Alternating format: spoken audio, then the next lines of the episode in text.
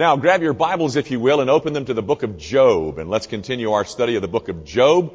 We're in chapter three, and um, I, am I'm gonna somewhat alter the text that's written in the, the bulletin.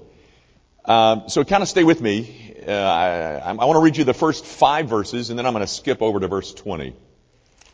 So here we go.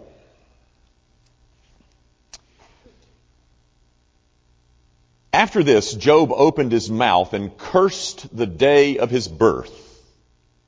And Job said, Let the day perish on which I was born.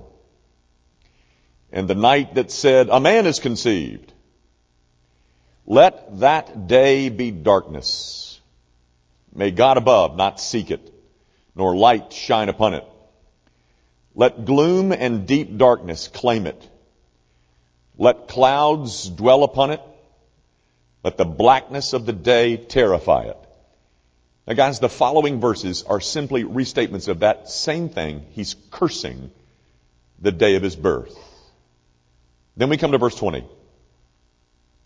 Why is light given to him who is in misery and life to the bitter in soul who long for death, but it comes not?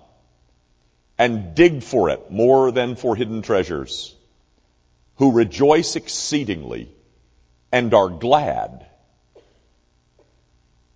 when they find the grave. The grass withers and the flower fades, but the word of our God, that endures forever. Hey guys, have you ever sung this hymn? There is a fountain filled with blood drawn from Emmanuel's veins, and sinners plunge beneath that flood lose all their guilty stains. You probably not sung it quite that well, but um, uh, have, have, you ever sung that, that, that hymn before? You probably have, and uh, you know who wrote that? His name is William Cowper. He um, he, he spells it C O W P E R like Cowper, but it's pronounced Cooper. Um, let me let me let me mention another hymn. Um, I, don't know the tune to this one, so I can't sing it. I know you're disappointed, um, but um, I don't think we sing this one much around here. But I bet you you recognize these lyrics. I bet you you've used them or had somebody say them to you. Listen to this. God moves in mysterious ways his wonders to perform. I bet you've heard that. He plants his footsteps in the sea and rides up upon the storm. Ye fearful saints, fresh courage take. The clouds ye so much dread are big with mercy and shall break in blessings on your head. One more. His purposes will ripen fast, unfolding every hour.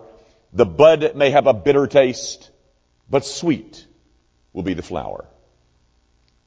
You ever heard that? That God moves in mysterious ways, His wonders to perform. I, I bet you have. Do you know who wrote that hymn? William Cowper. Cowper wrote um, There is a Fountain Filled with Blood in 1771. Three years later, in 1774, William Cowper tried to kill himself. But that wasn't the first time. He had tried three other times to take his own life. He tried poison. He tried a knife. He tried to hang himself, all of which failed. On the fourth attempt to take his own life, he hired a taxi, a, a horse-drawn carriage, and instructed the, the driver to take him to the river. He was going to jump in and drown himself. A fog set in. The driver got lost, couldn't find the river, brought him back home, and said, sorry, couldn't find the river. He goes into his house and he writes. God moves in mysterious ways, his wonders to perform. That hymn, that language that, that most of you have heard before was written on the night hours later that William Cowper tried to kill himself. It was William Cooper in collaboration with John Newton. You know John the Newton, that name John Newton uh, of Amazing Grace fame. Uh, they put together an anthology of hymns, which was called the Olney Hymns, O-L-N-E-Y, uh, which was a a landmark uh, in the history of uh, Christian hymnody at the time. And yet, um, the last the last decade of um, of Cowper's life was lived with a sense of dread that God hated him. And he spent much time going in and out of depression and thoughts of suicide. All of which brings me to Job. You know, I, have never met anybody yet that didn't feel sorry for that guy. I mean, who wouldn't? I mean, he, uh, he, he, his whole world came crashing in on him overnight, and for really no apparent reason other than some what some would call a some kind of cosmic joke. That being that that um, that satanic activity and and um, and God allowing it. You know, guys, we don't have any trouble with the satanic activity part. I mean, most of us believe in a personal devil. That's not the hard part. The hard part is that God allowed it. God wasn't absent or uninvolved in all that's going on in the book of Job. But he was silent. And it was that silence that Job interpreted as absence. And that was the thing that drove him crazy. And if you read the book and study the book, you, will find that the thing that he keeps mentioning over and over and over, he must mention it a dozen times in the course of the book. He wants to talk to God. Why won't you speak to me? Where are you? I, I mean, uh, I want to, I want to present my case to you. I, won't you visit me? Where, where, where did you go? And yet, no deal. He never gets to do the thing that he so longs to do. You know, how long did all this go on? Well, um, at least 10 days. But uh, chapter 7, verse 3 would seem to suggest that it went on much longer. Months. Months! Can you imagine that? Months of this. And so, here in chapter 3, after seven days of a, of a saintly silence, Job suddenly cuts loose. He curses the day that he was born. And then we come down to verses 20 and 21 and he, and he wants to die.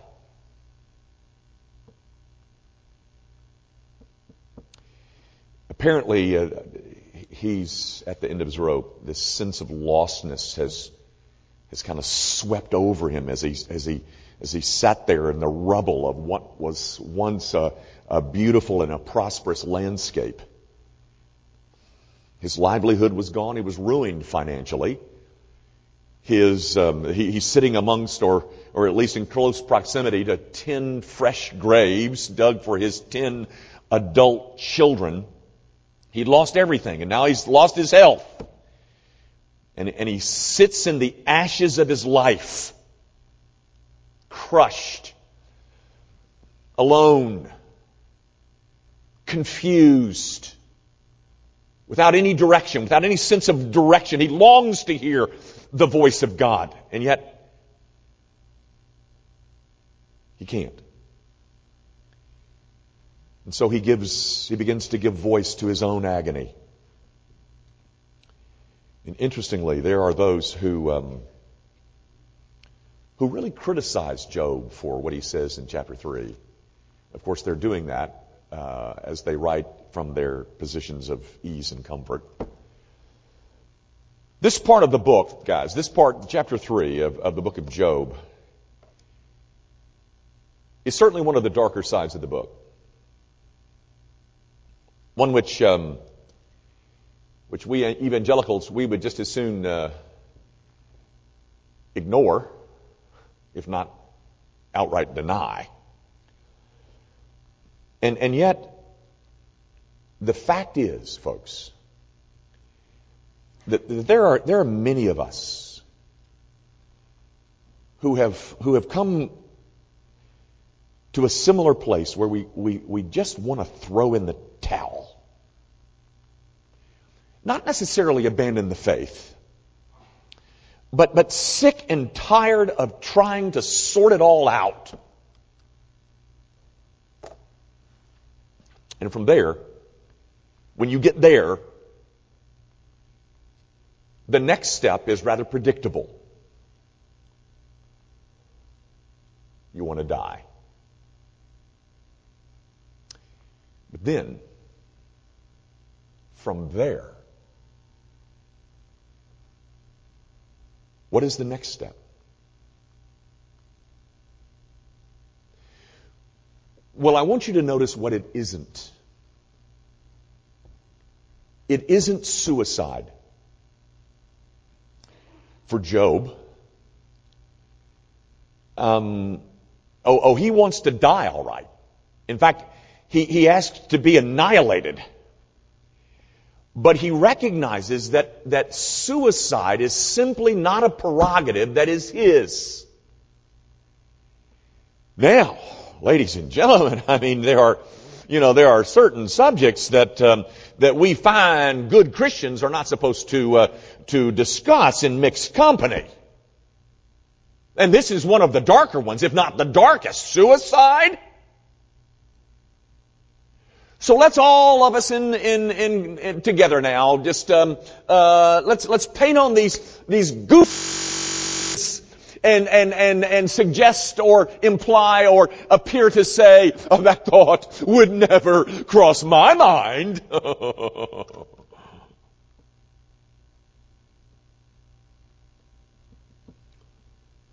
Ladies and gentlemen, it has crossed mine. Pain. Pain so great that, that I thought, if life has this much pain in it, I'd just as soon exit stage left. And if that admission, ladies and gentlemen, allows you to be a bit more honest with yourself, then let me tell you the company that we're in. Moses prayed to die. Did you know that? Elijah prayed to die. Jonah prayed to die. All three of them. And yet none of them took that next step. Because they knew suicide to be the most selfish of all sins and more fundamentally, they realize that that is a prerogative that is simply not ours. Theirs, ours, anybody's.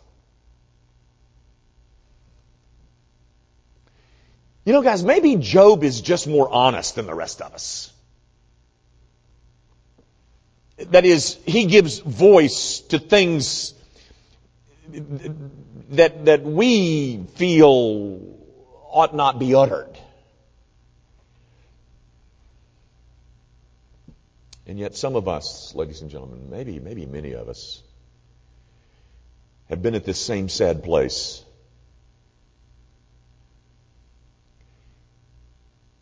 Can a mind break? That is, under pressure, can a mind break like a bone, like an arm or a leg? You know, I'm not a doctor and I don't know, but I, you know, I bet you it can. And, and I'm, I'm suggesting that this chapter, chapter 3, is, is where Job snapped. It's, it's one of the bleakest chapters in all of the Bible. But it's not the only one, ladies and gentlemen. I hope you know that. Um, Psalm 88 comes to mind. You know what the last five words of Psalm 88 are? The last five words of that psalm are these. Darkness is my closest friend. Boy, it sounds like he's having a good time, doesn't it? The psalmist in that psalm reaches the, the end of his prayer without so much as a crumb of comfort.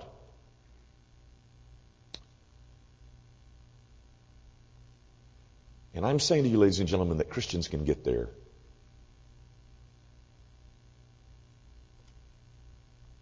And Christians can get out. How? Well, that's what I want to talk to you about this morning. I, I want to give you five suggestions. Call them, um, call them five pieces of counsel. But for heaven's sakes, don't call them five steps. Christians love formulas. They love to think, oh, one, two, three, four, five, it's that simple. It's not that simple, ladies and gentlemen. There is nothing formulaic about pain. So, what I have is five pieces of counsel. That's all I've got. I don't have a foolproof method. I have five pieces of counsel, five suggestions. Listen to them, I, and, I, and I hope I, I hope they help. Number one, gang, it, it is important for all of us to realize that nowhere in this book, nowhere in the book of Job, are we ever given reason to believe that Job's depression in and of itself is ever viewed by God as sin. Now guys, I am not saying that it is desirable Christian behavior. When you go to the New Testament and you read the Apostle Paul say things like, rejoice always. Well, yeah, no, no, no. I'm not saying it's desirable behavior. I'm just saying that the Bible never harshly denounces it. And, and gang, this book is not the only place where you get that impression. There are other places, like um, like uh, 1 Kings 19. You remember that when when um, um, when Elijah had just had this great victory over the prophets of Baal on the Mount Carmel, and, and Jezebel said, "I'm going to kill you," and, and he runs like a scared puppy, and he ends up on the side of a mountain, and he sits down, and he's sullen, and he's depressed, and he sulks, and he's he's scared, and he prays to die and an angel shows up and feeds him for crying out loud. Not a hint of rebuke by that angel. Here's another place in, in Proverbs chapter 18. Let me just read this one, one verse to you. Uh, it says this, a man's spirit will endure sickness, but a crushed spirit who can bear. The, the text is stating a fact. And yet there is not one hint of rebuke attached to the statement of that fact. Now guys, I, I, I, say that because I hope that that'll take some of the pressure off. Because the Bible seems to to recognize the possibility of God's people on occasion falling into something as dark and as deep as this. So if you find yourself presently or futuristically or in the past, but if you find yourself in depression, it doesn't necessarily mean that you're some kind of substandard Christian entity. Gang, there are all kinds of causes for, for depression. They could be physical, they could be uh, mental, they could be moral. Um, they could be demonic. I, I'm simply saying, guys, just because you find yourself in a state of depression, it is not in and of itself sin. Sin may have gotten you there, but it's not in and of itself sin. It might have been brought on by some sinful choices you made. Okay. But the depression itself might be physical. It might be, it might be mental. It might be demonic. I don't know. But just understand that first, guys. Nowhere does the Bible harshly deal with people found in depression. Second thing, gang, um, there are situations when despair is the only authentic response of a truly godly person. That is, there, there are situations where despair is almost demanded. You know, you find one of these in, in Psalm 119. Um, David says this in, in that real long psalm. Remember Psalm 119, verse 136. He says, "My eyes shed streams of tears because people do not keep your law." You know, you look out over the the the, uh, the cultural landscape, and what are you looking at, ladies and gentlemen? What are you seeing? Are you seeing reasons to rejoice at the goodness of mankind? You look out over this culture and you see the disgusting levels to which our country has sunk. You see that sin reigns. It ought to make you weep. You know, I sit on Wednesday nights. Well, I don't sit, but I visit with. There's, there's on Wednesday night. There's one table of of women. You know, I'm kind of drawn to the girls anyway, but um, uh, they're all talking about how difficult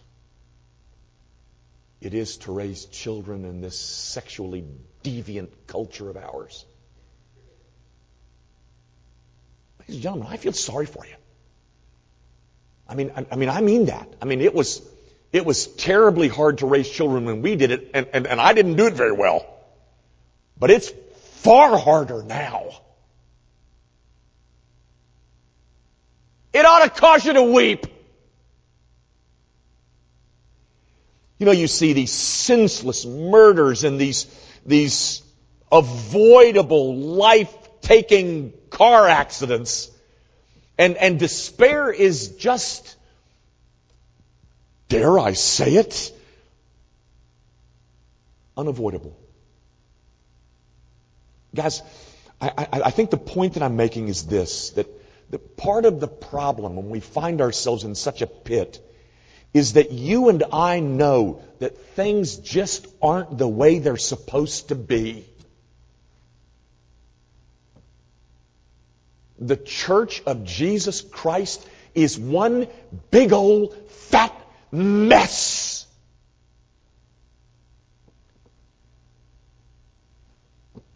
It's not supposed to be like that. And so, in the midst of our despair, we cry out to God, and that's good. But, gang, there are situations that the only proper response of a righteous soul is My eyes are filled with streams of tears.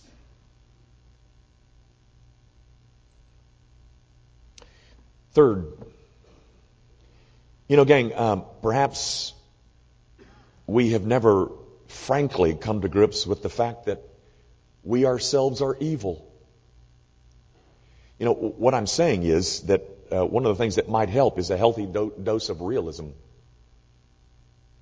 You know, guys, I'm broken. And you're broken. And we're broken. And the whole culture's broken. You know, my wife is fond of saying, if you just stand still, difficulty will find you. So why muck it up further by making sinful choices? Gang, being a Christian of necessity means grappling with the dark side of our sinful nature. Guys, somewhere in here, you're going to have to come to the realization and admit it that we have been ravaged by that cosmic car wreck called the fall. No, we aren't ideal husbands. No, we aren't ideal wives. No, we don't have ideal families because we're broken. We've all been ravaged by the fall. And, and I'm saying, guys, again, hopefully it'll take a little pressure off of you. I, I'm in a mess.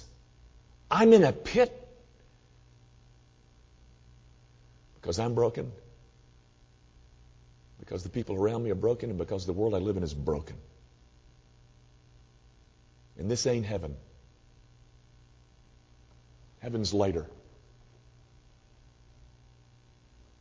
Fourth, guys, living for Christ is like being awake for open heart surgery. I forget who said that. It wasn't me. I'm not that smart.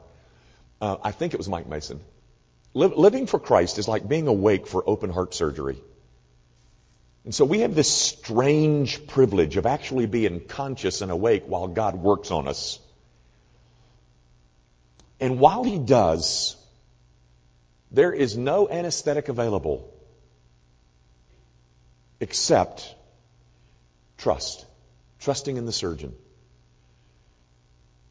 And, and sometimes in the midst of his working on us, this surgeon does things that causes stabbing pain.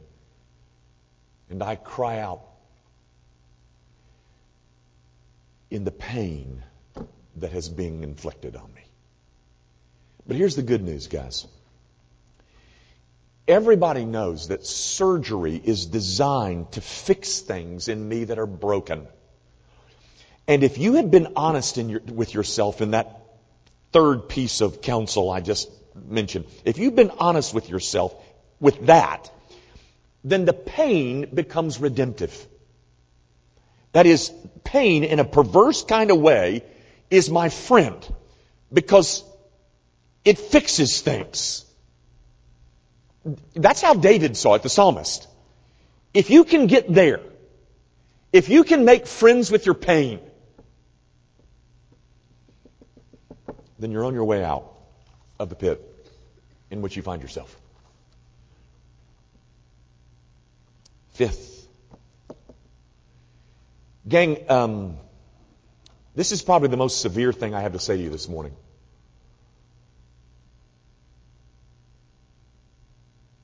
But it's a part of the analysis. Folks, what causes a person to suffer is one of the surest indicators of what he believes in. You know, you know, the Bible in, in Matthew chapter 6 says, where your treasure is, there will your heart be also.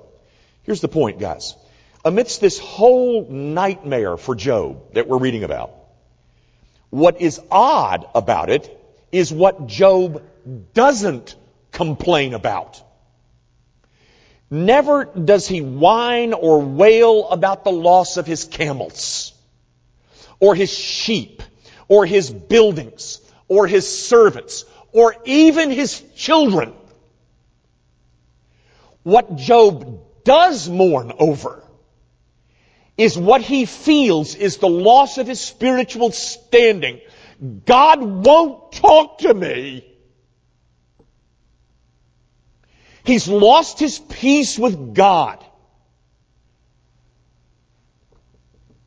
Any kind of fellowship, any kind of felt sense of the Lord's presence, any kind of sense of his approval, it's gone. And that, ladies and gentlemen, Job mourns over. And invariably, guys, with the loss of peace means the presence of fear. Those two are inseparably linked. When I lose the peace, the fear comes. And for a serious minded believer, that is the one big calamity. Let anything else happen to me. Take anything else you want to take away from me, but don't take away that. Leave me with my peace.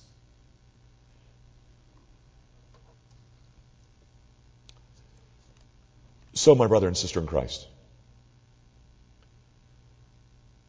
what things do we most complain about? What, what causes in us the greatest fear? What, what can we least afford to lose? Voila. We have just found your treasure. We have just found your God. Because you see, if my heart is attached to my stuff and I lose my stuff, then I'm overcome. But if my heart is inextricably bound to God, then the one thing that I can't stand to lose is His smile. And, and the promise of this book is, I won't. I won't.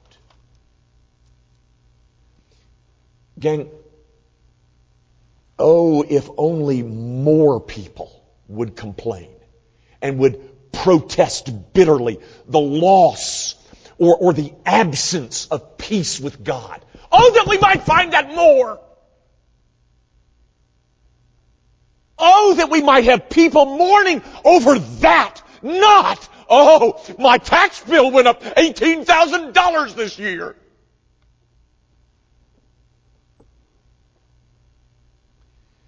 Guys, we got to learn what to complain about. We, we, um, we must rightly define what is a true loss. Gang, we hold, we hold a lot of wrong things in high esteem. Which the Bible calls idolatry. Gang, what, what, what, what we're doing, and I think you'll agree with this, is that we are sacrificing peace on the altar of, of overwork, of frenetic family schedules, on the altar of, of people pleasing or career success or entertainment. And then we wonder, oh, what happened to my joy?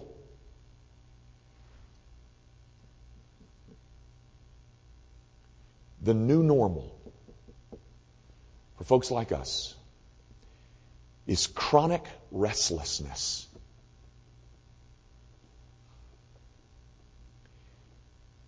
And if I could just take 90 seconds of an aside, do you know where I see that again and again and again? It's that chronic restlessness that is the author it's the origin, it's the birthplace of marital affairs.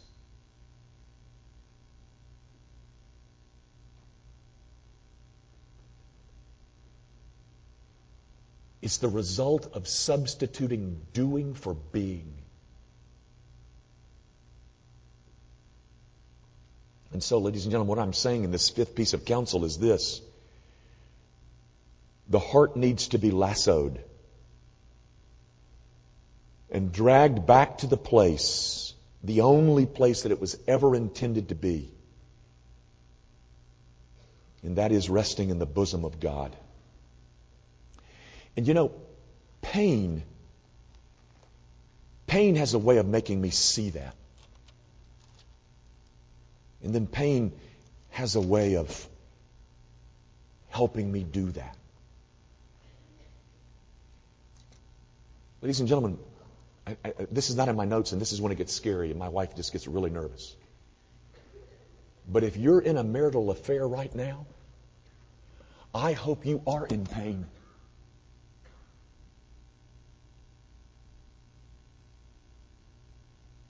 I hope you're in a pit so deep that the only thing you want is to be restored to a place of peace and rest with the God who made you and saved you in Christ Jesus. Pain has a way of making me see what a fool I am. And it helps me get back to the place where my heart was intended to be in the first place.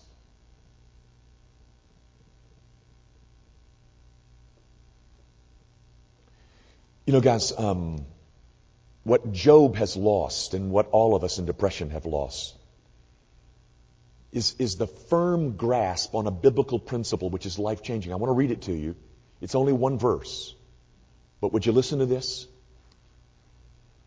This is in Isaiah 32, and it says, And the effect of righteousness will be peace. And the result of righteousness, quietness and trust forever. Can I read that again? Listen. The effect of righteousness will be peace. And the result of righteousness, quietness and trust forevermore. Gang, peace starts with righteousness. But Job and I have precious little of that stuff. But Job and I, and many of you, know where righteousness is to be found. And it's not, it's not to be found in me. It's not something that I produce. In fact, Martin Luther used to say that righteousness was extra nos. That means it was outside of us. He called it an alien righteousness, that it was, it was, it was a righteousness that was somebody else's. It wasn't mine. The only righteousness available is the righteousness of Jesus Christ.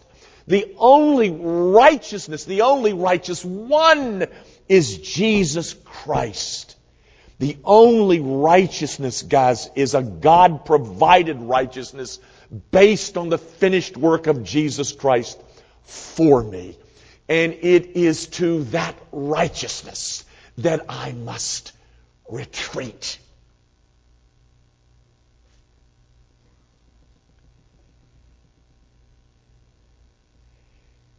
And when I do, peace in stages begins to return. And I am once again reminded that the safest place for me to live out my life is in the hollow of his hand. Even if and especially if that hollow takes the form of a bleeding nail print.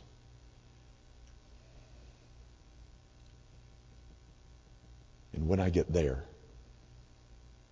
when I finally get there,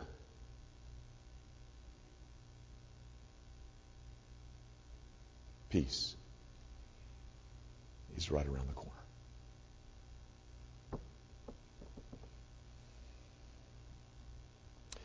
Our Father, I pray that you will heal the souls of your people, all of us who, um, who find ourselves struggling with stuff that doesn't need to be struggled with, who find ourselves attacked, whatever the cause, oh God, whether it be chemical or whatever it is, Father, would you remind us? Remind us that the effect of righteousness will be peace the result of righteousness is quiet and trust forevermore. When we lose grip on that, Father, we are in trouble.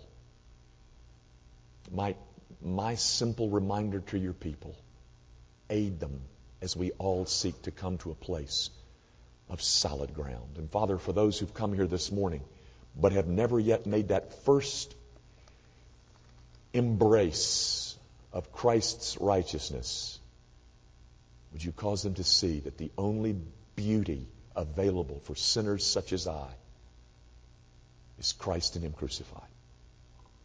We pray, of course, in His name. Amen.